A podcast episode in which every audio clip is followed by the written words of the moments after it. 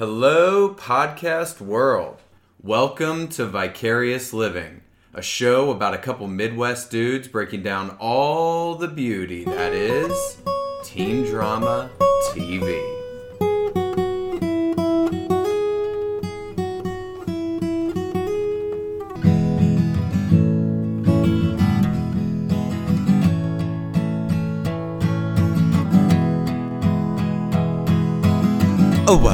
Vicarious Living. Welcome back to the podcast. Hello, Pat. Hello. We are back in TV show mode. How does that make you feel, Pat? I feel like we fell right back into the pocket. Doing some movies, exercising a little bit of a different muscle from time to time. Yep. TV shows is where we live. That's our bread and butter. Yeah, I like doing the movies because it's good to just like get like a, a one off break, like, oh, let's just dabble and then see I get out of that world.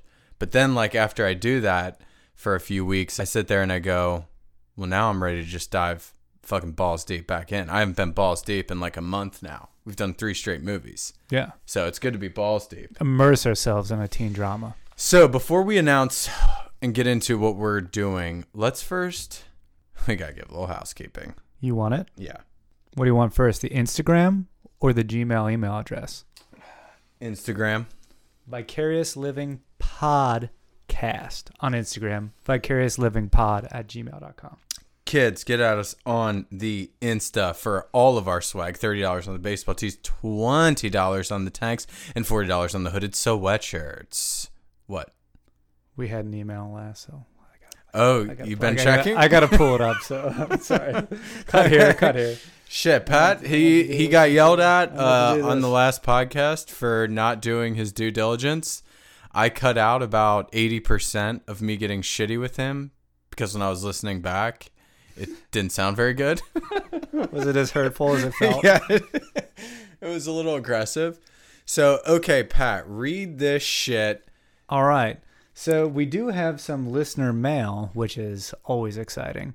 Yeah. Um, and this goes back two podcasts ago when we did Adventureland. Um, Okay. In the moment, I used my lifeline, which was our good friend Leland Z, Yeah, who has been on the pod. Um, because he's I- probably due to come on this. I feel pod. like he's very much due. Yeah, He needs to take some time off from like being a dad and you know doing His- that kind of stuff to just be on the pod. his priorities are all out of whack. Way out of whack. Okay, read his email. Um, but anyways, I was trying to pull some facts and uh, and I just started talking about something that I knew he would definitely have the answer. And sure enough, he did have the answer, and he responded to my lifeline. So I'll just read his email. Okay. You were talking about the movie End of Tour, where Jason Segel, in parentheses, come on, Pat, you should be able to at least pull Segel's name instead of calling him Marshall from How I Met Your Mother, end parentheses, plays David Foster Wallace, who did write Infinite Jest. Good pull there. Thanks, sir. And Eisenberg plays a journalist interviewing him. It's a true story and a solid indie movie that BD would either love or hate. Yeah, I've never with- even heard I of agree it. with that. You would, you would either really enjoy it or just not be. What's it at called all. again? The movie is called End of Tour. End of. It's about a, a writer who wrote a famous book, Oh, and he's kind of like a recluse, and this journalist goes out to interview. Oh, him, and okay, go like okay. a- it's like a buddy comedy kind of thing. okay. Um, he says, "I did want to jump through my headphones to give you that info. So uh, thanks for knowing that. I would know. And yes, I do own Infinite Jest, and no, I have not been able to get through it yet. Maybe someday. Keep up the good-ish work, sir." Thank you, Leland Z, aka Zerb, for providing that feedback to Pat. I also had some uh, some mail from longtime friend and listener of the pod, a Matthew S, who just suggested that maybe we watch Van Wilder. Oh yeah, I do. We are going to do that at some point. Yeah, That's on the list. I have a list right now of like 50 movies and like should- 14 TV shows. we should really capitalize on our passion for Ryan Reynolds and and get that Hey, one. in. Matthew S. If you ever want, if you're listening to this and want to come on for Van Wilder, reach out to Pat. Okay, we fucking putz around enough. Let's announce the show we're doing now, Pat. And before you announce it, let's play some intro tunes.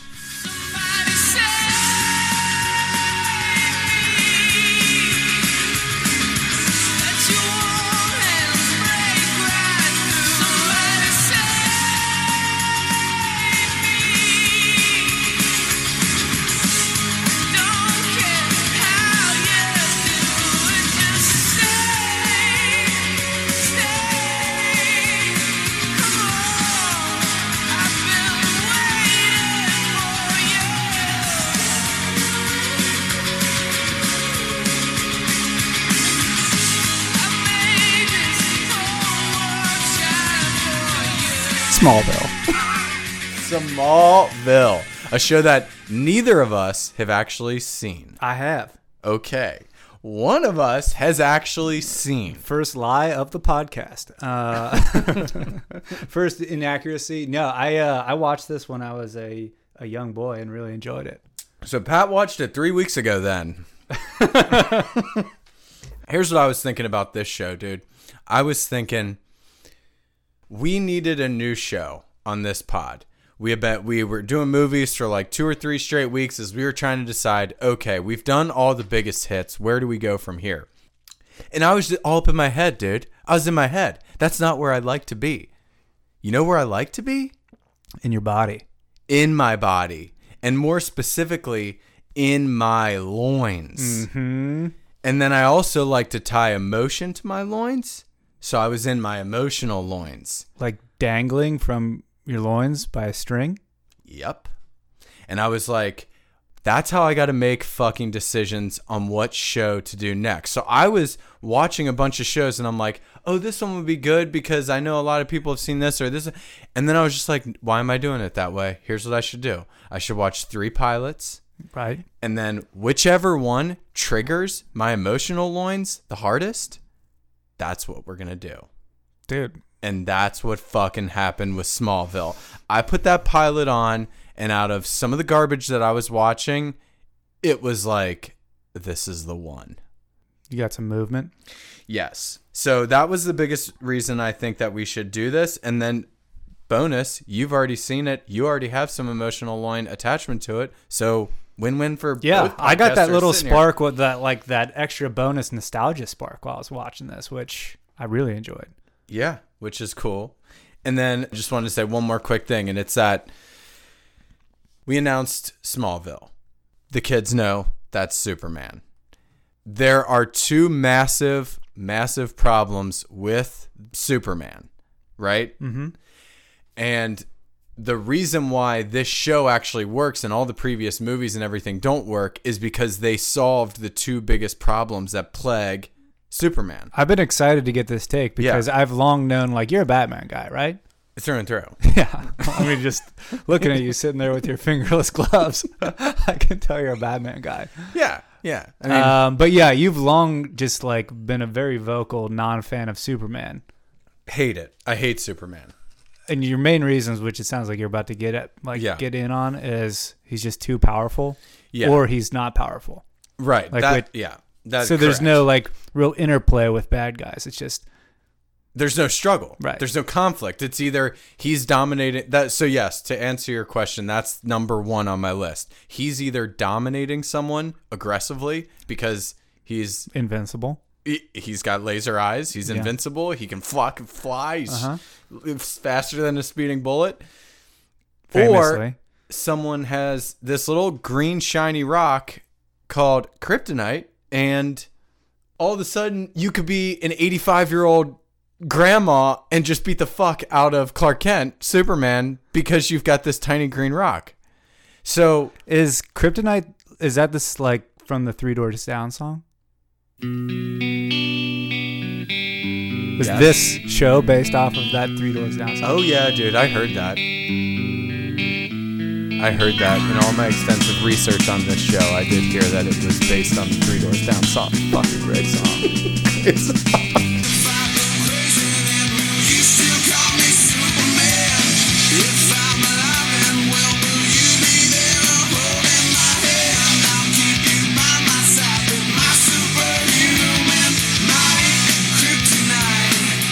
so the that's the first one. The second one is his secret identity.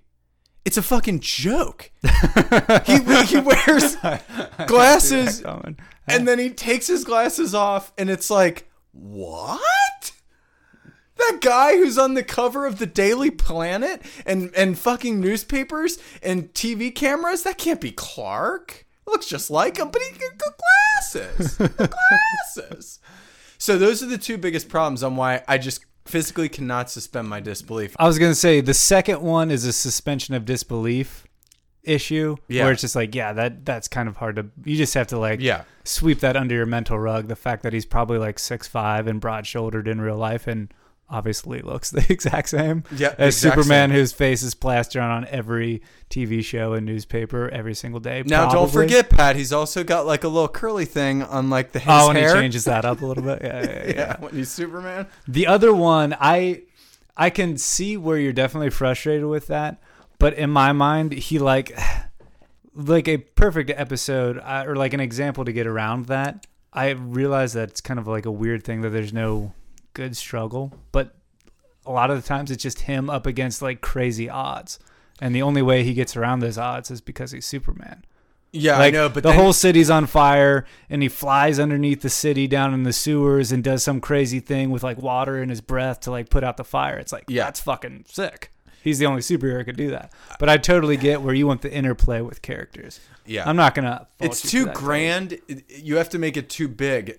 I.e., So I think it, he turns the planet yes, a in, different direction and turns time back in one of the movies. in the worst uh, Superman movie ever made, uh, I think it was Superman Returns with Brandon Routh, where Mm-hmm. he literally flew into the Earth's core and moved continents in the Earth's core to solve it. That's where it's just like, I like- right, by I, the I'm way- out. I'm out. Yeah, I'm, I'm, with I'm out. I'm with you.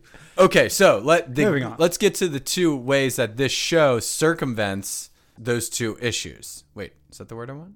Mm-hmm. Circumvents? It's perfect. Great word. Are we sure? That's a five dollar word. Okay. Keep it in. the how the show gets around it that's what circumvent means is, uh, is he doesn't have his control he's a teen he's just learning his powers so like he doesn't have control of it yet so like there's more struggle because he doesn't have all of his shit honed and then the second reason is because there's a meteor shower in the first scene of the pilot of this show, and there's those green meteor rocks, aka kryptonite, that is like spewed all over the entire town. So what happens is is it's not just that they cripple Clark and that's the only function of these rocks. They do like weird and mysterious things to all these people. So it's like, oh, some guy will get X-ray powers because of the meteor shower. Some guy can just like control fire. Th- There's always something. So he's got like built in. Yeah, I don't. I don't want to say villains because they're yeah foes. He's got built-in foes who are just all over the place and he's the only one that can like beat them. But it's not so big that he's moving continents. It's one-on-one battles, which is what I'm looking for. One-on-one battles. You like a nice one-on-one battle. I think that's been one of your better takes on this pod. Is like the young Superman figuring out his His shit. his shit. Yeah, he doesn't have full control over it. Yeah, he probably all of his powers haven't come online yet. He doesn't even because he's still working his way through puberty. Yeah. even though he looks like he's done. He's a 25-year-old a 25-year-old freshman in high school. Yeah. Listen, it wouldn't be a teen drama TV show if the characters looked their age. So, looking There's- past that, and Yes, done. we we're past that. We God, we we could never have a podcast if we couldn't get past the age problems on these shows. So that's how they solved the first one, and then the, how they solved the secret identity thing is that he never puts on a fucking cape. He never puts. He's not out flying around in a fucking Superman costume in this movie. He's keeping it all secret, and his parents who know are keeping it all secret. So like. Anytime he does something, the first thing his dad says is like, "Did anyone see you?" Did anyone fucking see you do that shit? it's an awesome extra layer and twist. Yeah, so it's it's built in. It's like now we're in Batman where he essentially is wearing a mask and it's a mask of A suede jacket and baggy jeans. yeah, and then always making sure that like if someone's about to see you, you use your super speed to get the fuck out of there before they see. Yeah. So, anyways, long-winded way around it. That's how they solve my two biggest issues. And now, for the first time in my life, guess who's able to fucking buy into Superman? You, my man. This this podcaster. All right, do you want to explain the structure of this pod? How we're gonna go about attacking this series? Yeah, so in the past we've just kind of like picked a season, usually the first season, and then in talking about it during like our breakdown meetings after the record, which usually lasts about three or four hours Mm-hmm. every Right. week, Right. uh, we realized that a lot of these shows don't start getting good until like season three, season four. Oh, yeah. Um, we're missing a lot of. we're fucking- missing good content. We're missing Yeah. gold. Yeah. We're, We're missing. missing. We're missing. Uh, our Dawson. What's, what did you say? The Dawson crying gif doesn't happen until season four. Here's the problem. If we're going to literally go do an entire Dawson's Creek podcast and we're not even going to get to the main fucking dude in that whole show hooking up with the main girl in that show, That's a miss. Casey, That's a hooking up. miss. Yeah. Miss City. That's that's a miss by us not delivering good quality content, which can't happen. So, anyways, the structure of this one is going to be you found a top 10 episodes list Yeah. online. Wait, hold on. Real quick. About Dawson, I just want to tie a bow on Dawson's Creek and it. say Tied on him. fucking Pacey ends up with Joey. He does? Yeah. Yeah. Nice. I watched all the way through Just to make did. sure. Oh my god, I was on pins and needles. And honestly, the biggest thing that fucking pissed Does it come down to the wire between those two? Yeah. The fi- the final episode of season 6 is Joey is trying to make a decision on who she chooses between Dawson and Pacey. I was obviously fucking confused on why this is even a choice. Mm-hmm. It's like uh Dawson, that little dick bitch Yeah. or Pacey, a real man? Yeah. What's the problem here? So the way they ended it was that she said some line of like Dawson, you're my soulmate. And she was like sitting on this bench by the water with him and I was like, "No, no, no, no, no, no, no, no." And then they they cut away and it ends with her sitting on the couch in her apartment in Boston with Pacey and they kiss and they're watching a TV show. And then we realize, "Oh, the the writers and directors made it where you can have a her whole point was he is her soulmate and why does it have to be exclusive to like a romantic partner as a soulmate? Why can't your soulmate be a friend?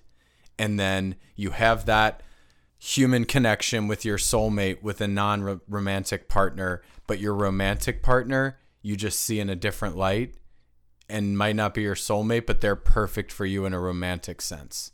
And that's how they ended it. Wild. Uh, yeah, let's just say I was I didn't fucking whatever on the soulmate thing. I just That's a little confusing. she But- did fuck Dawson though in season like six. Did they show it? I just I I was praying to, the whole time. I was praying to God that I would get to go the whole time without her ever actually fucking Dawson, and then she did mistake fuck him. Anyways, sorry. That's Dawson's Creek, Smallville. Smallville. So, um, do you have do you want to credit the website that you used to find your top ten list, or does it not matter? Nope. Love it.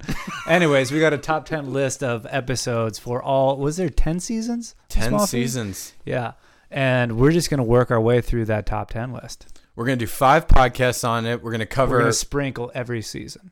sprinkle every season on this five podcast series on Smallville. And I think we're going to cover all the main shit because, from what I could gather, most of the big stuff happened in episode one of each season, anyways. And we got a lot of those covered.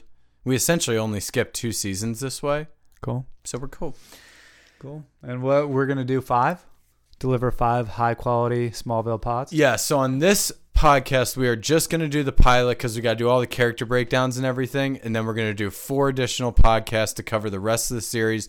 Don't even worry, kids. We're going to fucking get it all in. I have no doubts. And is this on Hulu? this is on Hulu. So, So, if you want to play along at home, this is a great show. Hulu. This is a great show, kids. Watch it on Hulu. get in, get involved. Okay. Do you want me to read the plot on my phone? Sure. It's pretty self explanatory. I'll read it anyways. In October 1989, two years after my birthday, a huge meteor shower destroyed most of the town of Smallville, Kansas. This event brought Jonathan and Martha Kent what they always wanted a son they named Clark. In 2001, their son is becoming a man. He has two best friends, Pete Ross and Chloe Sullivan, and a crush on the hottest girl in school, Lana Lang. Not to mention a budding friendship with future nemesis Lex Luthor. That's an important plot point. Mm-hmm. But his parents have been hiding a secret from him. They found him inside a spaceship when the meteor shower came. As he begins to develop his powers and discover more abilities that will soon transform him into Superman, Clark begins to take on his mantle as the Man of Steel. Smallville. Nice. Pretty good setup. this, like I said, I watched this when it came out. I think I watched like maybe seasons one through three or something. Um, and then as shows go, you just stop paying attention to them sometimes. No Mhm. disrespect. No disrespect. happens. But I remember being young enough that I was honestly like less teen drama, more Superman stuff. So like if that gives you an idea, I hadn't fully come into my passion for teens. Oh, I was yeah. a preteen, right. still like into like I wanted to see the Superman stuff. Yeah, because this is 2001, so we're in the seventh grade. yeah, it was like more ass beating, more kryptonite, more X-ray vision. Which I think then you would have been a little let down because while this show has some ass beating, it I think it's a little more in the interpersonal relationships and his yeah, like that's the core of the show. which is why I love it now. right the like the superhero stuff um and we talk about this like with our other teen shows you have to have like a secondary thing Yes. like with one tree hill it's basketball with the oc it's like california with Friday to- Night Lights, it's football. football. you just got to have a second thing Yeah. and this like the secondary focus in this show is superpowers Yeah. Yeah. so i'm in Yeah, and it's essentially I just wrote down it's like a combination of the OC mixed with CSI because it's a teen drama like the OC. That's the core of the show. But then every episode has a storyline that's tied off from the beginning to the end. There's like a bad guy who gets powers from a meteor rock and then him and his friends essentially have to solve like figure out crack the case essentially. and it's kind of structured like saturday morning cartoons yeah, you like could if you watch in- that yeah you watch one Yeah. and by the end of it Yeah, you can move. And yeah, wrapped you can move on at the end of it, and then if you want to jump in, it never matters where you jump in. You don't miss like all this plot because You know what doesn't get wrapped up by the end of every episode? triangles. The triangles and the Love drama. Oh, Those yeah, carry yeah, yeah. over and those pervade throughout. So that's Ooh. why I do like the fact that we're doing this structure of five podcasts on the entire series instead of just one season because you really don't need to get wrapped up in each individual episode. You just need the highlights We're because after, we're after the big arcs. Yeah, the the each individual episode of who the villain is and how Clark defeats him, that's not really integral to the storylines that we're following. So, I think it makes actually a lot of sense that we're doing it this way, to be honest. Okay, you ready for a player breakdown? Yeah.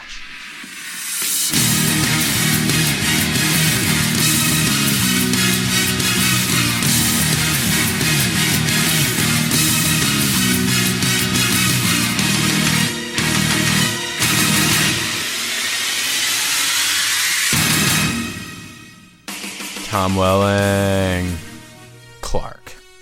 I love this guy. I'm in. yeah, I'm into I'm in. I'm in. The the only other thing I recognized him from because interesting, he's only acted in 15 total roles. Really? He's now in his 40s, hmm. and he's only acted in 15 total roles his whole career. I remember. So this is going to be not interesting at all because it was so long ago, and I remember very little of this article. But I remember being super into the show and seeing like a magazine interview with him, and I was like, "Oh, what's this guy up to?" And it turns out he was just one of those guys that kind of like just became a family man for a while after acting and laid low. Yeah, Like he didn't really parlay it into anything else. He's just like, "Oh yeah, that was good, so I'm just gonna chill for now." I think he's just yeah, he was just cool with like I think a lot of these people are like um I think of uh Katie Holmes.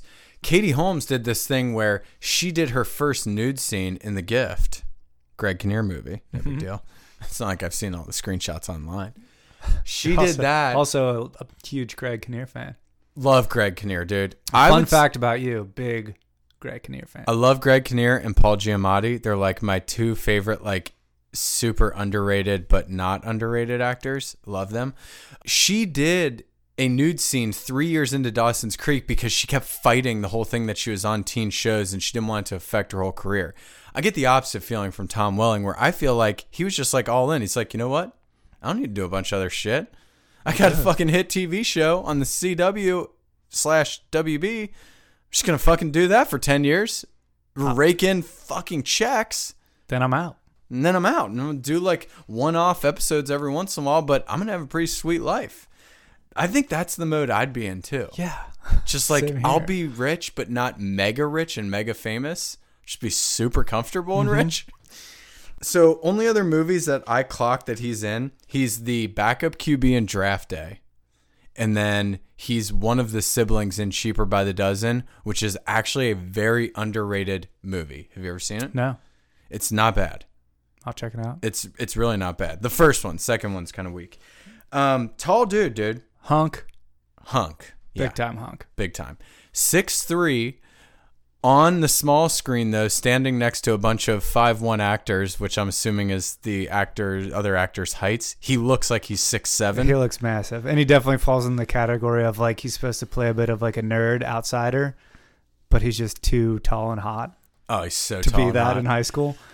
Because I feel like if if you're in high school and you're if, if you're over like six three six four, he seems like he's six six in this show, and you're that good looking, you could literally have no personality and still be cool in high school. dude, he is. You would have to like go out of your way to get picked on.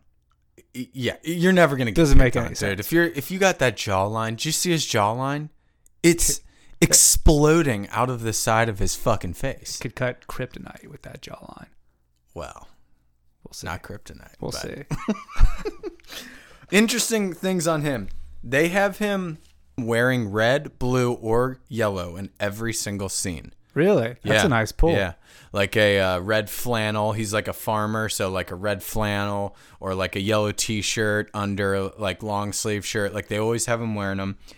And then two interesting fun facts about him on the set. One, a lot of times people said they saw him walking around the set muttering, "Clark, you're an idiot. You're an idiot. Clark, you're such an idiot."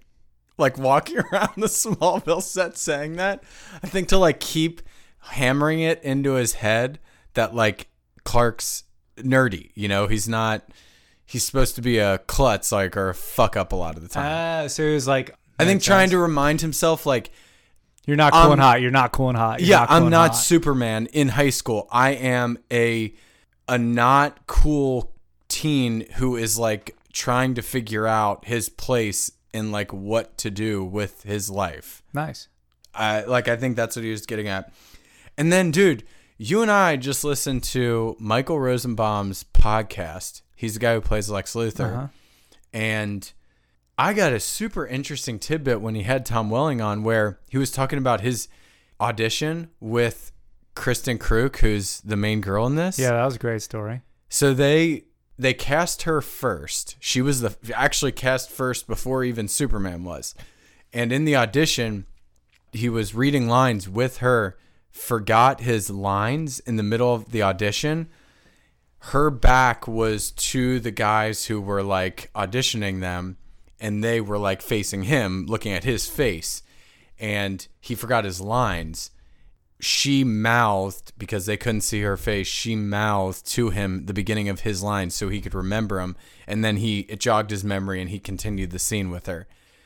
When he got the part the guy who was in the room came up to him and he said you know the biggest reason you got that role clark? Or no sorry not clark uh tom. And he is like no what? He's like dude it was that dramatic pause you took. Just took a moment, let it breathe. It- no other actor paused at that moment in that scene, and it just struck all of us. And he was like, "Oh my god, that's how I got the role." Total stroke of stroke of luck, but um. Anyways, I, I um, what uh, what my head went to when you were telling that story is, if you ever hear like actors talking about going into auditions, they're in like the waiting room with Yeah. like people that just look and feel vaguely like them. Yeah, like yeah. they're going after a certain type, and like Yeah. you can tell like, oh shit, this is what people think of me. Like I'm this fucking nerd. Like look at all these other nerds here. I know. looking for a nerd for this role. Imagine being in the waiting room for Superman. and it's just like twelve Superman looking dudes sitting in there. tall, like- dark, and handsome. Huh. Okay. Well, it'd be a it'd be a plus because yeah. On the flip side, I always imagine how shitty it is if you're the like the hey, you're gonna be the chubby fat dude who gets uh, like bullied aggressively because of how fat and nasty you Uh-huh. are. How bad would that suck if you're the actor who's got to like, okay, all right, yeah, fuck, fuck me, I guess, fuck me. I'm gonna nail it though. okay. Um, by the way, yeah, thank you for recommending to listen to that pod. We did some pre-research. Yeah. It was definitely weird pod. because like usually we like we watch these shows and we dissect them with our scalpels as if like we're just coming like upon it. These people don't exist in real life, but to hear the actors as like real people was kind of jarring and might shade this podcast a little bit differently. They both seemed cool. Yeah. And they're just talking about like Michael Rosenbaum, aka Lex Luthor, at one point got pissed off because Superman's trailer was bigger and he had a conversation with his agent Yeah. and like an email exchange that went back and forth where Tom Welling um, sent an email to like one of the producers or something about the warehouse they were filming in being like a little too hot. Yeah. And they would always have to stop down like Superman sweating. All right, pause. Yeah. And like Superman can't just, sweat. He just like sent an email like, "Hey, um, anyway, we can get this figured out just because it's kind of getting in the way and I'm like always fucking hot." And that email, the guy forwarded to somebody else who accidentally CC'd the entire production crew and was Yeah. like, "The fucking actor wants it." Drama queen. yeah. Yeah, but some of their stuff, I didn't think they were very pretentious or like, like they were. We were saying they're at that like perfect level of fame of like they got a taste of like the awesomeness, but like they didn't get that.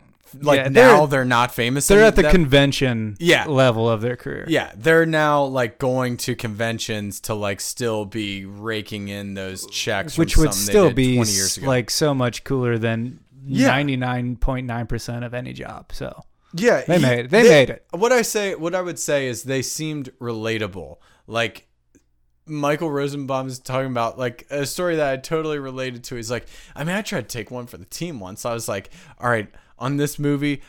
I'm not going to stay in a big fancy hotel like the Ritz, you know? I'm going to take one for the team. We are on this movie set for 40 days. So I'm just going to stay at a, a residence inn, a Marriott residence inn. It's like $100 a night versus the $500 a night it would be to stay at where like all the other actors were staying. I'm like, I'm going to save this this uh production 4000 total dollars. It's going to be great.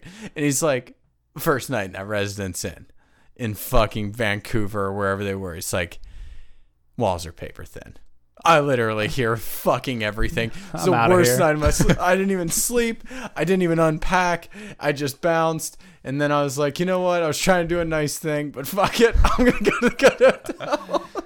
Yeah, so watching this show, uh, although I'm super glad to get all those behind the scenes tip, is definitely going to be shaded a little bit by like hearing these two buddies like giving each other shit about like so and so has 500 people in his autograph line at the convention. I know. and the other and Yeah. Superman has 700. Yeah, and he's yeah. like looking over like you motherfucker. Yeah. Yeah. It was an interesting So I will not be as objective as I might have been otherwise, but totally worth it.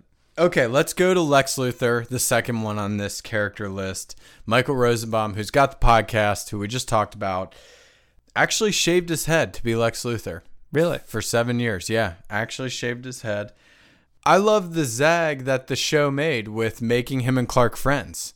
That is not part of the comics. They went off script for that because nothing in the comics shows like Clark and these characters like Lana Lang and Lex Luthor and um, Pete, who's in the show. All these characters who are in the comics, they never. It's not like Spider Man where they're all friends in high school. It all happens later. So the show just like took some creative liberties and they said, "What if we actually make them friends at the beginning?" Yeah, it's like a that. it's a cool idea because they could have easily made the decision to have him be like a bully and like bully Clark, Mhm. and Clark can't like do anything back because he's trying to keep it a secret. But in my opinion, all the best Nemesis started as friends. Oh yeah, dude. Like Magneto, Professor X started off as boys. Oh, yeah. now they're fucking bitter enemies. Dude, it's the best. And so like it's got to start like that. Nemesis start as friends, and to let that friendship breathe for ten seasons of TV. Well, not to spoiler alert, but apparently what happens is they let it breathe for about like five to seven seasons. Oh, and they let the drama start to bud on the TV show. Yeah, and then like they have it Understandable. shift. But anyways, to your point, yeah, the fucking baggage that you get between Superman and Lex Luthor is magnified by a hundred if you have them start out as fucking friends. I mean, fuck. That was it on him. You know, I think we honestly burned through a lot of our Lex Luthor stuff just because a lot of it was about that podcast, and we did that. we did that on Tom Welling. So okay, let's go to the next one. Kristin Kreuk, Lana Lang. Oh boy, A uh, sixth grade Pat, pretty interested in Lana Lang. Lana Lang. Uh, describe what she looks like. Brunette, fierce eyes, long lashes, Dude, it's all in the eyes. I agree with that. hmm mischievous smile. Her smile. It's interesting because she doesn't have perfect teeth. No, Not hating it. not hating it. You know, this goes back to my whole thing about, you know how I was talking about girls who like they like some imperfections on dudes? It's why I was like Ryan Reynolds his flaw is that he's a perfect 11 out of 10 cuz he's so perfect and jacked everywhere. I kind of feel like that might be true for dudes too. Like Kristin Kreuk has some imperfections with her teeth. They're not perfect, and it kind of just like makes me way into her. Does it make you feel like you have a chance? Yeah, I guess. Yeah, maybe it like makes her more relatable and like human versus like you know the hot girl on TV. I'm, I'm with you. Like if she had a like a perfect set of teeth, she might look like an alien. You know who I feel this way about? Blake Lively does nothing for me. I Really? But she has like a little beauty mark, like No, a little. dude, that that's an a perf- imperfection. that's a perfectly placed beauty mark. I, y- to me, that's someone who I see and I go, I can tell. I understand that all dudes think she's unreal, and I understand that she is a perfect 10 out of 10. If you told me to rate her, I would say 10 out of 10. Now, if you would say, if you would ask me, would I like to have sex with her or like a Katie Holmes from Dawson's Creek or Rachel Bilson from the OC or Aimee Teegarden, aka Julie Taylor from Friday Night Lights, I'm going to choose all of them before Blake Lively. okay. Blake Lively, fake boobs too. Don't like that, dude. Everything is Oh, by the way, I really enjoyed the um, fake boob conversation on the last pod. Oh yeah, Megan totally swung and missed on that, thinking Scarlett Johansson had fake boobs. I nipped that in the bud for the kids. I mean, I'm I'm also just a sucker for a live lookup, so hear, hearing you force her to Google that was a, quite a treat for me. Yeah. Let's play a clip of the only other thing that I've recognized Kristin Kreuk from, and you tell me if you know what this is. Here it is. Oh, is it uh, Matt Damon? Yeah. And uh, shit, what's that movie? Scotty doesn't know that Fiona and me Do it in my band every Sunday. Tell me how you're gonna Talk about another guy that Talk shaved about head. probably one of the top ten cameos of all time.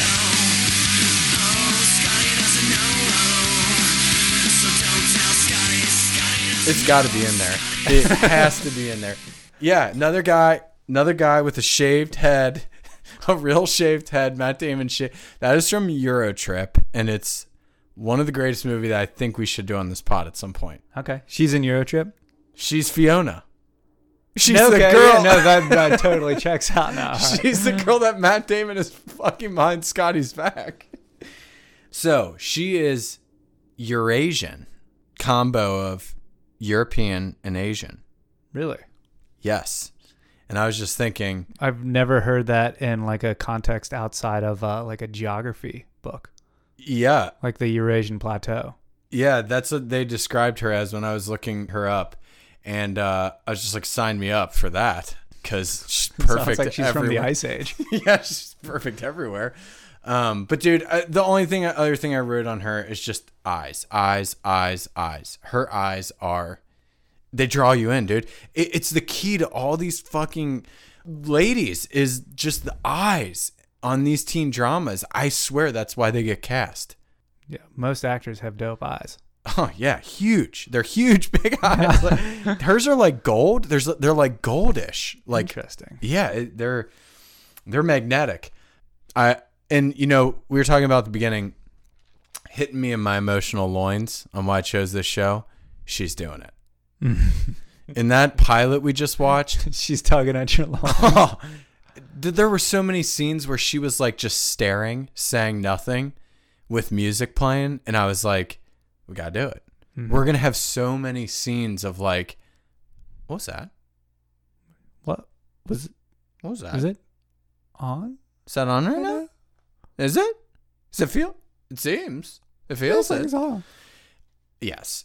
Okay. Last character we're gonna do, and then we're gonna move on to the actual show. And for this one, dude, this is who's gonna get the M C I T W on this pod. Wait, I have a guess. Okay. Is it the actress who was recently involved in a legal sex cult? And that is brought to you by Wicklow Wear. W I C K L O W. Where? Be free and explore. Get all your outdoor gear at wicklowwear.com. Type in the promo code VL at checkout and get 10% off your order, kids. It's $30 on the fucking baseball tees. It's $20 on the tanks, Pat. And it's $40 on the hooded sweatshirt, again to the kids. And on this first Smallville podcast, we have no other option than to give it to Allison Mack Sorry, Allison. sorry, but your sex trafficking, racketeering, fucking weird cult is the main reason why you get the Maris Cooper's the worst of the week. Um, okay. So this is Chloe in the show, and she's Clark's. Before Clark has Lois Lane at the newspaper to help solve crimes and stuff, he's in high school. Right. So who's he got? Girl at the school paper. Chloe. Chloe. She's like one of the main four characters, I would say. She's a very She's, main like, character. big. She- I'm pretty sure besides Clark, I read somewhere besides Clark and Tom Welling, I think they're the only two who like appear in all 10 seasons who never leave. Like she is that big of a character. So, should I just read what I found on this? Yeah, This please cult. do because I've seen that as a headline so many times without clicking on the article that I know Okay. nothing about it other than what like the broad strokes. So give it to me in detail. Okay. It's this cult entitled Nexium. It sounds like a high blood pressure medication. It's pronounced Nexium, but it the acronym for it is NXIVM. And so in 2017 and 2018, numerous news outlets reported that Allison Mack was a member of, a leader in, and a recruiter for a group called Nexium, founded by a charismatic self help guru named Keith Raniere ostensibly a self help organization offering career and life advice seminars. Nexium has been accused by former members of being a cult in which Raniere held mental, financial, and sexual sway over his mostly female members. In March 2018, Raniere was arrested and charged with sex trafficking, sex trafficking conspiracy, racketeering, and conspiracy to commit forced labor. Among other allegations, former members claimed that the group required them to act as sex slaves to Raniere and to have his initials branded on their pelvis. On April 20th, 2018, Mack was arrested and indicted on charges charges of sex trafficking, sex trafficking conspiracy, and forced labor conspiracy along with racketeering. Damn. Yeah. Who has the time? Fucking fun. You know? Like full time job, then on the side, So I was digging you're deeper. also helping to run a cult. I guess I was digging deeper, and apparently Kristin Kreuk in 2006 was who got her into it. So she was a member, but just like a passive member. I think she later left, like once she started to Once see the like. branding and stuff was going on. But Allison Mack just went like balls deep, like, oh, I'm into that.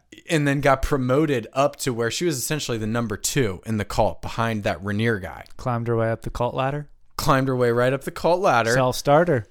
Yeah, she made it all the way to the fucking top. And so she was like the head of recruiting though, and I was like looking at there was all these tweets about her trying to recruit like other famous people. So some of them I took pictures of were just funny. She tried to recruit Emma Watson. She tweeted at her in 2016 at M Watson. I participate in a unique human development and women's movement I'd love to tell you about. As a fellow actress, I can relate so much. And then it says dot like the tweet cut out. That's how she tried to get Emma Watson re- relating on like an actress level. Tweeted at Kelly Clarkson at Kelly underscore Clarkson. I heard through the grapevine that you're a fan of Smallville. I'm a fan of yours as well. I'd love to chat sometime. These are public tweets. Yikes. It, and then there was just the other girl, Amanda Hess, who is an actress, where she literally just like praised Allison Mack, like nice episode or something, and she said like, uh, Amanda Hess, thank you. By the way, I'd love to chat with you sometime. Actually, you NYC based? She was just like Always be selling, dude. always selling like fucking sex cult stuff. Fuck. Wild shit, dude. Wild shit. Can you imagine? I can't wait till the Netflix documentary comes out. I know, because it's all pretty recent. Like, she was, it was like 2018, 2019, where like the trials finally ended and these decisions came down, which is guilty across the fucking board. They were so guilty that they weren't even pleading non guilty. They were all just pleading guilty, which I'm sure to like get a, it was like to strike a deal or whatever. Fucking insane. So, dude, fucking wild shit. Be free and explore. Brought to you by Wicklow, where Allison Mack. Do less, Do less. Do less sex trafficking in your cult. By the way, I just want to say racketeering, such a cool word. Yeah. It's like I never break like 81% certainty on exactly what it is. That's right where you should be. right. Yeah. But it's always on there when you hear like, oh, Al Capone, fucking racketeering's on there for shit he was doing. Uh, John Dillinger, racketeering added to the list. Just throw it in there. Fucking throw it in. It was always stuff from like the 50s and 60s. There was a lot of racketeering going on. Should I do like a live pod lookup? yeah, because I'm pretty Uh, let's get a- sure. let's get a definition. I'm pretty sure it isn't it like bribes, like essentially you're bribing them so that you can be the only business they get. Like there can't there can't be any competition with you. It's essentially you use force and money to make sure that they can only do business with you. Let's see. A racket, according to the current common and most general definition, is an organized criminal act in which the criminal act is some form of substantial business or a way to earn illegal money either regularly or but briefly repeatedly. Okay, yeah, so yeah. That's still pretty vague. Well, but it sounds like that's that's the thing is you're getting you're you're getting their regular repeated business through like bribes or threats. It says human or- trafficking falls into the category of racketeering. Bribery, wire fraud, identity theft, illegal gambling, money laundering. So I think it's like a catch-all for a lot of like especially organized crime activities. Yeah, I think it's like it, it's forcing them to do business with you continually, even though they're doing illegal shit. You're forced to then be a part of it. Yeah, you know what they say, starting a legal sex cult is quite a racket. Nice. All right, with that, let's end the characters and let's do a song to transition into the pilot.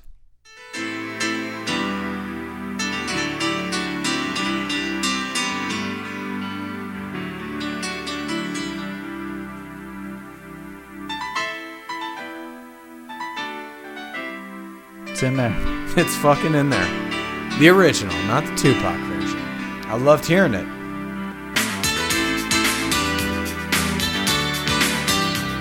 Standing line,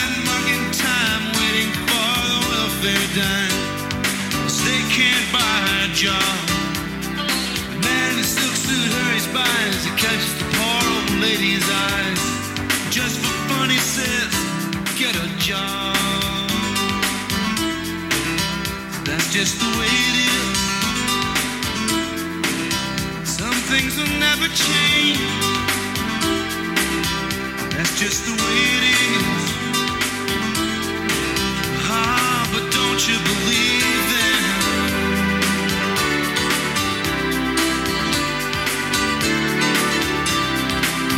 them? Meteor shower.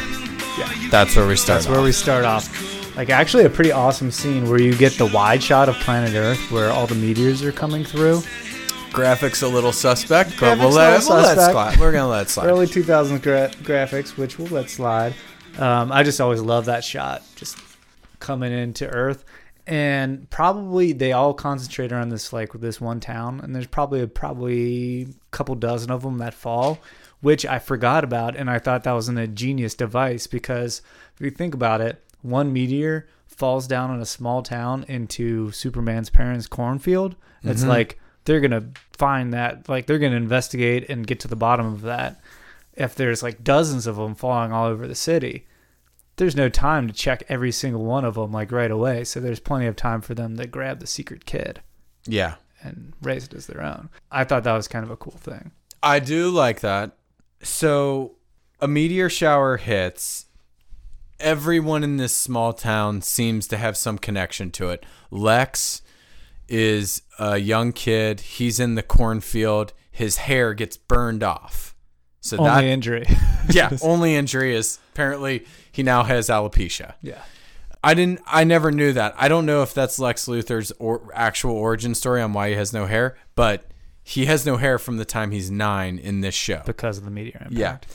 Uh, we also see uh, Lana's parents, who we don't know that's her parents at the time, but she grows up an orphan, and it's because they get like pretty much exploded Yeah. in this meteor impact Yeah. next to their car. completely exploded. They did nothing to avoid the impact. By the way, Lana's parents. They just stood there and took it. Yeah. Didn't even duck. Death like put a wish. hand. yeah, I guess if you're gonna go out, Just fuck it. What are you gonna do? Um, and then Clark, we get him because Clark's parents are driving, and meteors start raining down. By the way, this is like my one of my biggest fears. It- like, what the fuck are you gonna do? There's Meteors meteors coming down. There's nowhere to hide. There's nothing to do. no Ben Affleck to save you. Yeah, th- no Ben Affleck at all. He's nowhere to be found. And a meteor hits this field, makes their car swerve off the road, and then as their car is flipped, they're coming to. This little kid walks up, Little baby. little baby, little baby with powers, little Clark.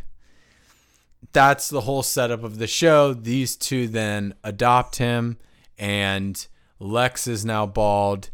By the way, Lex's dad is a gigantic piece of shit, Yeah, like powerful businessman, billionaire guy. but super evil, like Evil. real bad. And how they're making it seem is like at this point, Lex is not a bad guy. No, His dad is. He's got a dick dad. He's got a dick dad. One other important thing to note: um, there's like a quick scene where Clark's parents, before this whole thing happens, are clearly struggling having a child, Yeah, and it's like their dream is to have a kid. So miraculously, this alien baby falls in their lap, which is kind of a cool origin story for him.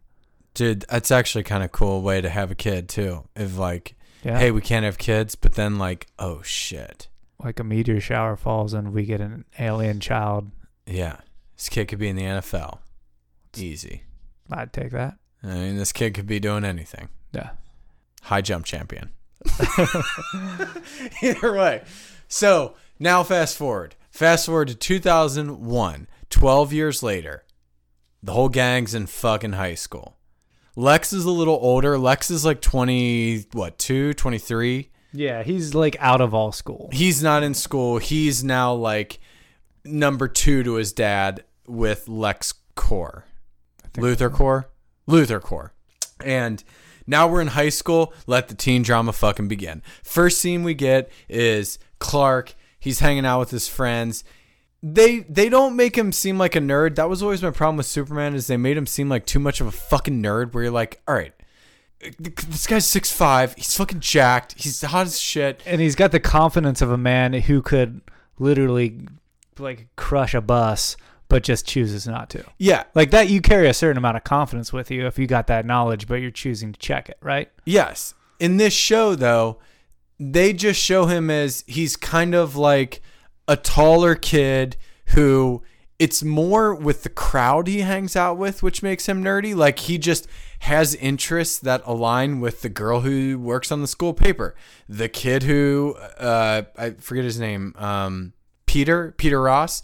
He's not on the football team. He's not like some cool dude. He's some little like nerdy kid these are just his friends and i he's feel- just the most average dude you could imagine yeah he's he's not nerdy he's average but he's made more, seem more nerdy by association right so all plausible all very plausible he just hasn't come to, into his own yet And then there was this first scene with Lana, and I fucking loved it because right there we're getting like a taste of like some love triangles and some teen drama, dude. And he goes up to her and he's like trying to talk to her, and he stumbles and he falls, and we're like, all right. That was a little gratuitous. He's gonna fucking trip walking up to this girl. Like, give me a break. This guy's probably pretty coordinated. Yeah. But they suspended my disbelief because they showed she's wearing a green necklace. Nice. Little meteor fragments. Mm-hmm. A la kryptonite. I feel like it just this show starts off like you feel like you're in good hands. Like things are happening for Oh, yeah. reasons. Yeah, good point. Yeah. Like even the like a bit of the exposition where you're wondering like, is this guy like a super athlete? Like what's the deal? Like is he setting records already? He's a he's Superman. There's a conversation, brief one with his dad where he's asking his dad if he can go out for the football team. Yeah. And his dad's like, No, you can't because you know why. And he's like, Come on, I'll be careful. And he's like, I don't want to take the chance. Like you could hurt somebody. And you're like, Okay, check. That's yeah. like Now that we get it. explains all of it. Now we know why he just has to act like a normal guy. And I actually like that scene you went to though because it humanizes everything. Yeah. I think it's the reason why the show is on for 10 years and why it worked was because it's not about him being a superhero. It's about him dealing with shit like all teens do. His shit just happens to be a different kind of shit than a lot of people have to deal with, but everyone can relate to having to deal with that shit. It's an that they don't allegory for puberty. yeah, Like yeah. ins- like instead of like horrible acne and dealing with armpit hair, he's got to deal with like being able Yeah. to run super fast. and Yeah. have great vision. So I liked that, and I again to go all the way back why Superman never worked is it never felt humanized to me, and I think this show did a really good job doing it. And dude, unbeknownst to everyone, the answer all along was just make him a fucking teen, Yeah, make him a fucking teen. Anyways, in that scene with Lana that we were first talking about, right off the bat, dude, she kisses the jock right in front of him and then we're like we realize as an audience like oh fuck yeah. He's gonna have to win this hot chick who is not only like smoke show with beautiful eyes from eurasia she's fucking the fucking star of the football team Yep. qb1 yeah, game on kids. And he's gonna have to win her over with charm, not superpowers.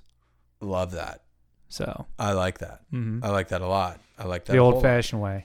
The old fashioned way. So then I would say the big scene in this in this first pilot episode that connects because we know we got to be connected to Lex. Like Superman Clark has to be. Let's not even call him Superman, dude. Let's just call him Clark. He's Clark.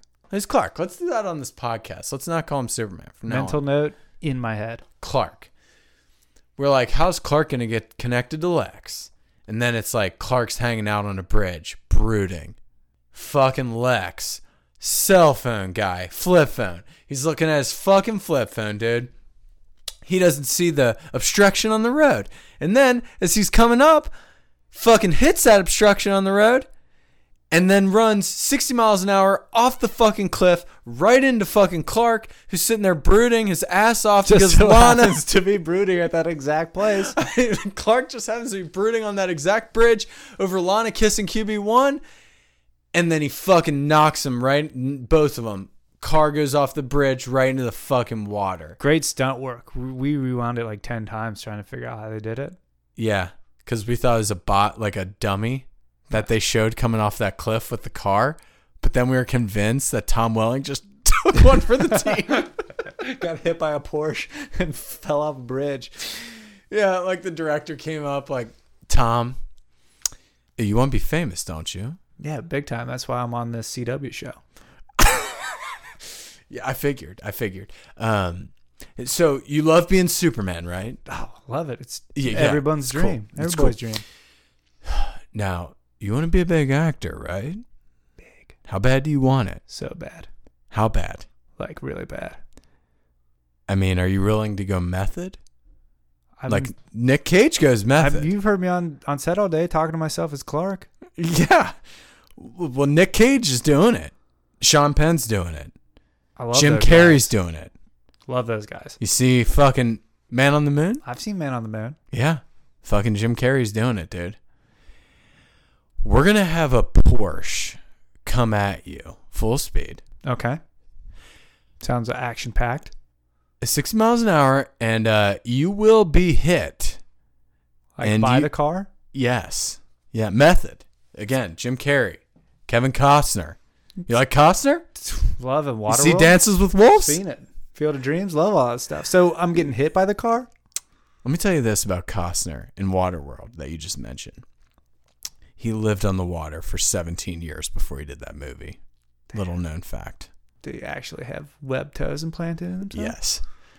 That's cool. That's Costner. Something that's driving. Do you want to be at Costner level? yeah, you put put webs in my toes. Okay. We're going to hit you with this car. I hope you don't die. I don't have to fall off the bridge, do I? Yes. It's a fall off at full speed. And then just, if you survive, you get to keep being Superman. Oh, I'm in. No. Sounds like I don't have a choice. Let's do it. So, yeah, we did keep thinking, like, fuck, man. Great work by the stunt crew. I'll tell you what. I I was thinking about this and I wrote it down because so we see the car crash. Clark falls into the water. Obviously, is not hurt because he's Superman. Uh, Lex is now trapped in a car, unconscious from the impact. Yep. And Superman gets his first credited save. Yep.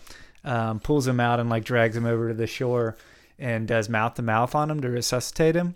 rips the entire top off the car to pull him out. Fuck yeah. Doesn't just pull him out of the window, pulls him pulls the top off. Yeah. So clearly he was not actually involved in the stunt. That was just a bit of humor we were doing. No. But no, it's not. he But does actually give Michael Rosenbaum mouth to mouth. Yeah. So that was method. like like your first day on set, it's like, oh yeah, no, this is Michael. Okay, you guys are gonna be working together for the next ten seasons, and like eventually we'll become friends. Everything. We're gonna need you to do some mouth to mouth on day one. You like tongue kissing dudes, Clark? So that was probably how they tested him. Like, how committed are you? Kiss this man. yeah, kiss this man and then give us this scene.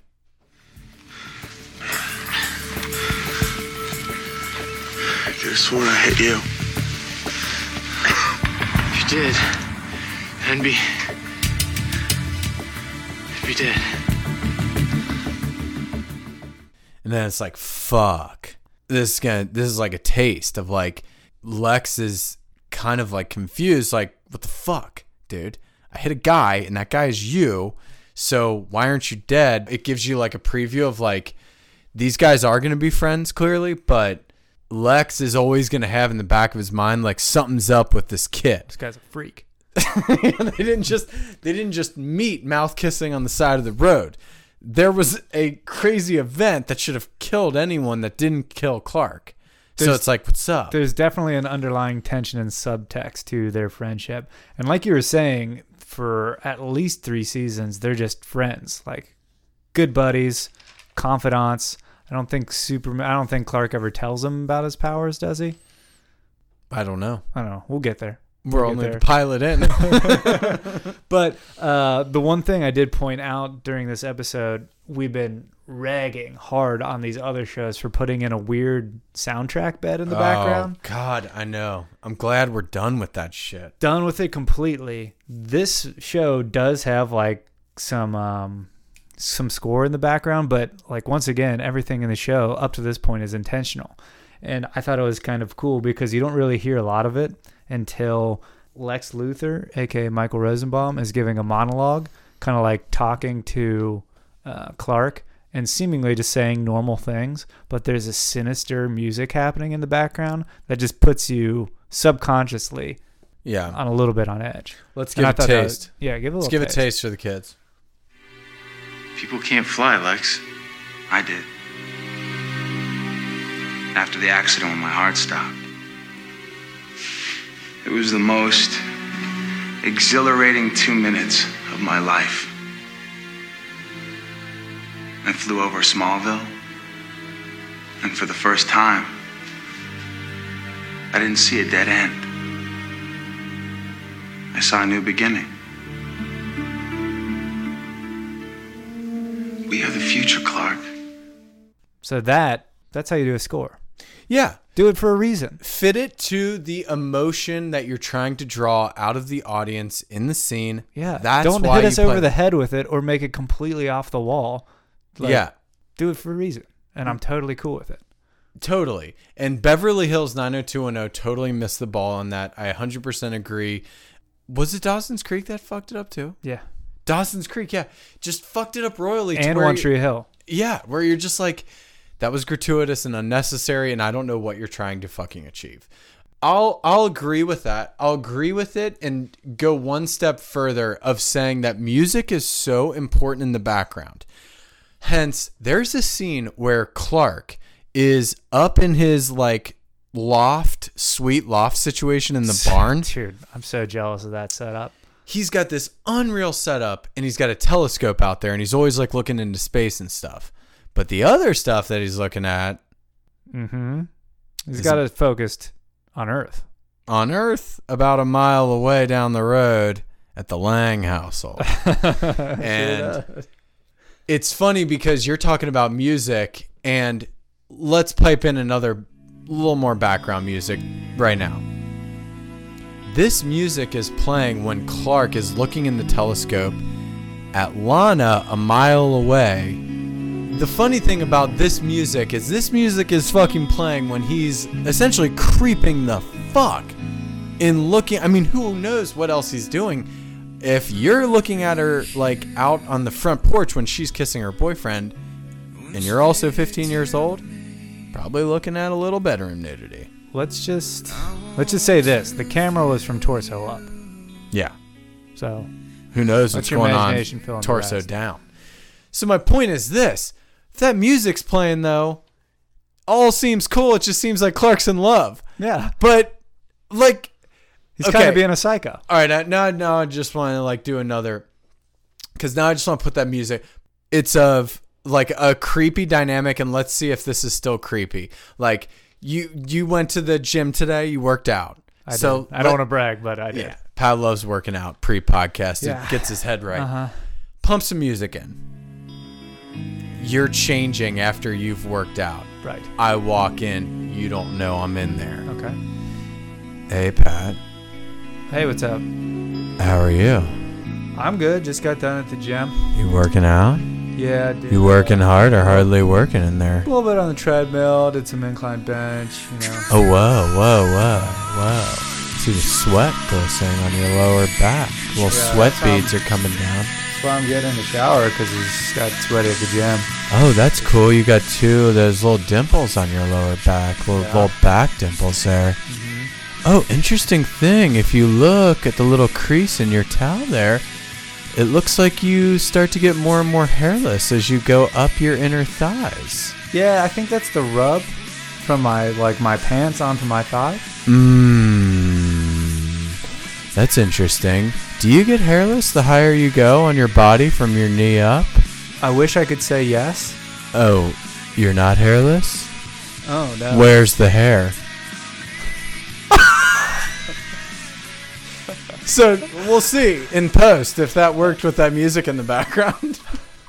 if that made that less creepy. Because for Clark, spying on fucking high schooler girls from a mile away, that apparently does work. So kudos to Clark. We still love you. That's going to be a good live pod experiment.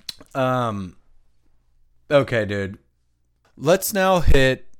We'll go quick through this, but the CSI one criminal in this episode, the bad guy that Clark has to defeat. Explain the setup. Um, basically, in the very beginning, and it's a little convoluted. The very beginning, when the initial meteorite hits, there's this kid, and he's basically like getting crucified in the cornfield. With a big S Got on big his S. chest. Yeah. and um, so something happens with the meteorite where he basically like disappears in time and Mhm. he reappears 16 years later Is that- yeah. With at the same age. yeah Yeah. and so he's kind of like hell-bent on getting revenge against like the bullies that did this to him and obviously there's new bullies in school so he just assumes all high school people are evil he just wants like carrie style revenge Yeah. on the high school. And so he's got like this electromagnetic power where he can electrocute things. And so he's planning on at the school dance turning the sprinklers on, getting everybody wet, and then electrocuting them. yeah. Uh, Superman does not want that to happen. No. Not his friends. No. Um, he has also, in a weird turn of fates, he's been getting bullied by QB1 because he's trying to swipe his girl. Dude, if you're QB1, you always know when a guy's trying to swoop in. Yeah.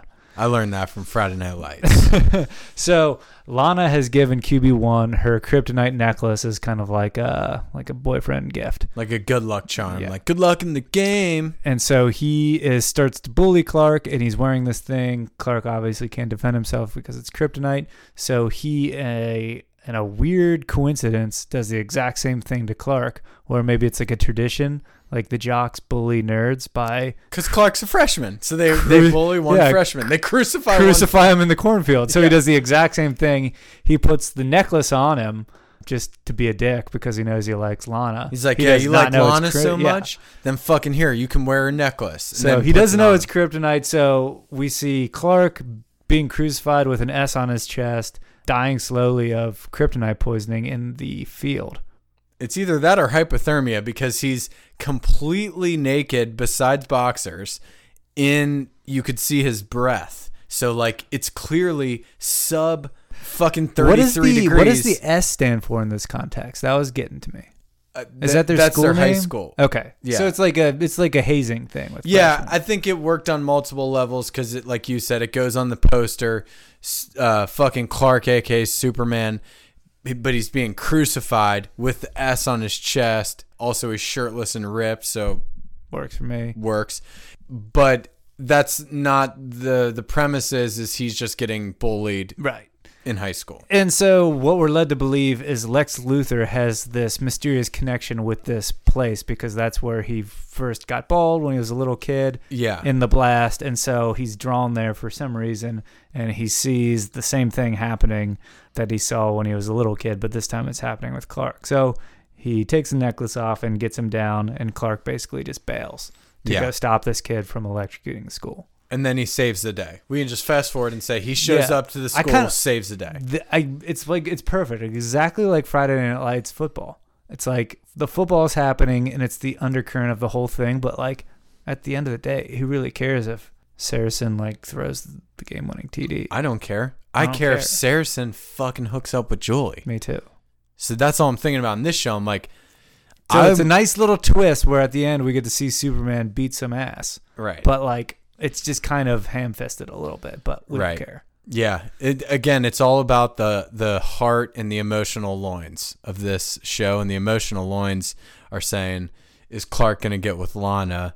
We all want him to beat out QB one, who's clearly like a fucking douche, which is interesting because again, him and Lex are becoming friends, and that's why I liked it. Is it was like a twist on what you always thought of like Superman versus Lex Luthor, but it was kind of cool where it's like, They both saved each other's life at this point. yeah, yeah, I liked it. I liked that little twist. That uh, great creative liberty that the writers took with this show. That's what I realized about all fucking TV shows, dude. It's all on the writers. Like, you notice all these storylines, scripts, and stories come from the writers. Besides Friday Night Lights, and I guess the OC, which were both directed and written and created by like for the OC, it was uh, Schwartz. Schwartz, and then for Friday Night Lights, it was all Pete Berg. But like, and that was adapted from the book and then the movie and everything. But like most of these shows, like One Tree Hill and all this, it's just it's writer driven. It's writer, writer, writer. Same thing with this show. Okay, uh, let's just end with a great ending scene. I loved the fucking end, of the pilot. And, you know, as we were watching like those other shows to figure out what we wanted to do next, I feel like the ending of this pilot was like This hooked you in. hooked me. This is what got the loins moving. So all that shit's over with, dude. Fucking Clark saved the day. Like we said, no one really gives a fuck. Clark is back in his barn. He's in his loft and he's just brooding by himself. And then you see fucking Lana come in. All fucking hot as shit. Coming in in her school dance outfit. And she comes in and she's like, Hey Clark, what's up, dude? Saved you a dance. Fuck yeah. Fuck yeah. Starts dancing with them. They're like about to go in for a kiss. And then all of a sudden, it's like the camera just like it cuts away. And then it goes to a wide angle and shows Clark standing in the barn completely by himself. Dancing with Ghost Lana. Lana never actually came. That was all in Clark's imagination. Whoa. Then you see Clark fucking looking out of the barn over to her house. She's actually on her front porch getting a good night hug and kiss from QB1. She had a great night at the school dance. Her and her boyfriend totally happy together. And then Clark says this. Thanks for the dance, Lana.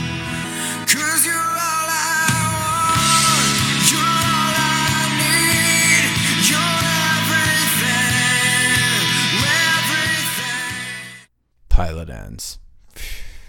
Fucking lock. God, I mean, I just love the unrequited love aspect of this. We're starting off right where we need to be. Yeah, like damn, Clark's gonna have to he's gonna have to win some girl over. So it's gonna have to happen.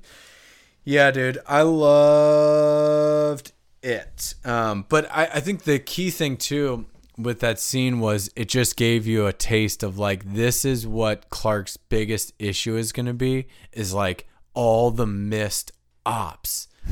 All the missed ops. Like and I've now watched a couple episodes ahead because I go balls deep in everything. I've now seen like first 10 episodes of season one after we watch this pilot, and it's becoming a theme of like he's starting to get a sense of like if I'm doing this, if I'm gonna be saving lives, and like just same thing in that pilot, I saved the day, but because of that, I missed the school dance and I missed my like golden opportunity with Lana that's like what's going to be a, a key theme of this show. Gonna have to start making choices. Being Superman, it's a full time job. I know. Just shows you how fucking tough it would be if you were a teen, dude, trying to deal with all that shit. That's tough. MVP time? I'd love to give my MVP. Okay. Sponsored, as always, by Japanese Denim. Softest jeans in the game. Mm-hmm. Imported straight from Japan. Japanese made. Podcaster approved. Yep. I'm giving it this week. The MVP will go to Clark's parents. Got no love on this podcast. But I'm in on his parents. I just want Yeah. to say that. Yeah, we just they're good parents, and I mean, they get a little bit of screen time, and they do a lot with it. The very beginning scene where it sets like that emotional um, baseline of them really, really gonna be obsessed with this kid because it's a miracle baby, and then just like little lines that I thought were funny, like um, when the dad finally tells Clark he basically has a birds and the bees talk with him, like it's time, son, except instead of like describing sex to him in some weird way, he basically tells him he's like a alien with superpowers. Yeah. Yeah, I like that. Clark Clark was like, "Oh, so you're gonna tell me there's a like a my spaceship's in the shed?" And Dad's like, "Uh, actually, it's in the it's in the cellar. It's in the storm side. it's in the store cellar." Yeah. So like, I thought that was hilarious. But then also just like going through their whole lives without telling anybody. I feel like I'm decent at keeping secrets, but that one, This guy's no rat. No. He's not going to rat anyone Yeah, out. I'd fucking be so tempted at least Not be like, Jonathan Kent, dude. like Jonathan Kent's at the bar. He's had a couple pops in him. He was like, you know what, my son. Turns out the craziest fucking thing. He's an alien. I and they're the reason he is who he is because it's a nature versus nurture thing. Nature gave him superpowers. Nurture makes him Superman. Thank you, Japanese denim. Oh, fuck. What a great closing line. Did you write that one down? Just just popped in. Damn. That was really good. Fuck. I was going to say some things, but now I feel weird saying anything because I'm to fuck up that closing line. But I'm to say it anyways. I agree. Dude, a main part of these fucking shows is you have to have the parents. I have to be bought in on the parents. And I I don't want to be involved somehow. I don't want to slam Dawson's Creek because I did love Dawson's Creek, specifically seasons two, three, and four. But what I will say is the parents in that show were weak as fuck. Yeah. So weak. And we know from Friday Night Lights, hard. We know from the OC, hard. We know from even One Tree Hill. You have to have parents that can hold their own and carry the weight of the show when it's not on the teens. It's critical in these teen dramas. And I'm in on Jonathan and whatever the mom's name is. Yeah. I'm in on the Kents, dude. Fucking fun fact about Mr. Kent, one of the Dukes of Hazzard boys. Really? Yeah. That's a nice tidbit. Yeah, dude. Fucking totally one of the fucking Duke boys. So love him. And clearly something's going on with him because he's the only guy in the opening credits where it says John Schneider as Jonathan Kent. Do you notice that in the opening credits? Oh, we didn't see the opening credits. No, Act I like you did. I didn't- yeah. It, it for everyone else, it just says like starring Tom Welling, Kristin Kreuk. It lists everyone's names, but f- the only guy that it lists for whatever reason, his character name is John Schneider as Jonathan Kent. Which I don't understand. I was doing some internet research. I was like trying to dig, like figure out, like, is that something going on, like behind the scenes? Like the uh, agent was like, "This is character name. you can get one of the two original Dukes of Hazzard boys. Fine, he'll sign on. But to get him, he's gonna need an extra little incentive on the opening like credits. Like I just didn't get it. I couldn't find anything about it. So either way, uh, I'm down with that as uh, as the MVP Sick. down with it. Kids, this is going to be a wild ride. I am all in, as I always am, but like, I love it. I get so jacked to the tits I'm jacked to the tits! I'm jacked to the tits! when I fucking get a new show. I'm excited. I love it. But right now, kids, we're going to need to wait another week. Sleep tight. And Pat, what do you tell those kids? Clear eyes, full hearts. Do less. Do way less.